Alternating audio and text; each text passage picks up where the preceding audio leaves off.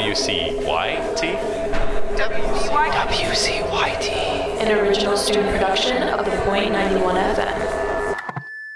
Odessey and Oracle is the second studio album released in 1968 by the English pop rock band The Zombies. This band has a kind of psychedelic baroque pop style to most of their albums, but with that being said, they only have five albums, so they're a very short lived experience. They released Odessey and Oracle in 68 with Columbia Records, the same label as artists like David Bowie, Bruce Springsteen, Bob Dylan, and Prince, and even more modernly, Adele and Beyonce. Unfortunately, following the Zombies' 1965 debut album release, Begin Here, the band broke up in December of 67 because the singles at the time were pretty unsuccessful and they stopped performing live shows and they just eventually fell apart. Despite the breakup, though, they did release the album Odessey and Oracle in April of 68 the following year, which also was nothing special for the band. They didn't blow up, they didn't get their hype back. That was until the song Time of the Season was released as a single on the following year and rose to number three on the Billboard Hot 100. It's now a critically acclaimed album of the 60s, and after listening to it through a couple times, I definitely understand why. My knowledge of the Zombies was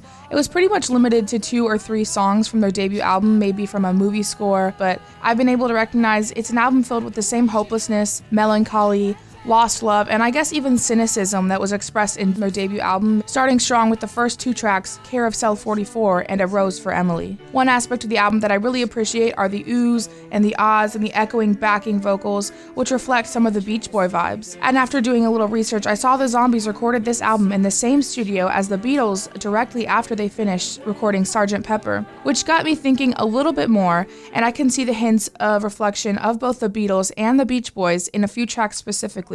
My personal favorites from this album have to be the two rather melancholic tracks that I mentioned earlier Care of Cell 44 and A Rose for Emily. They both have beautiful vocals, and they're probably the two that most caught my attention, and I was completely invested the entire time that they were playing.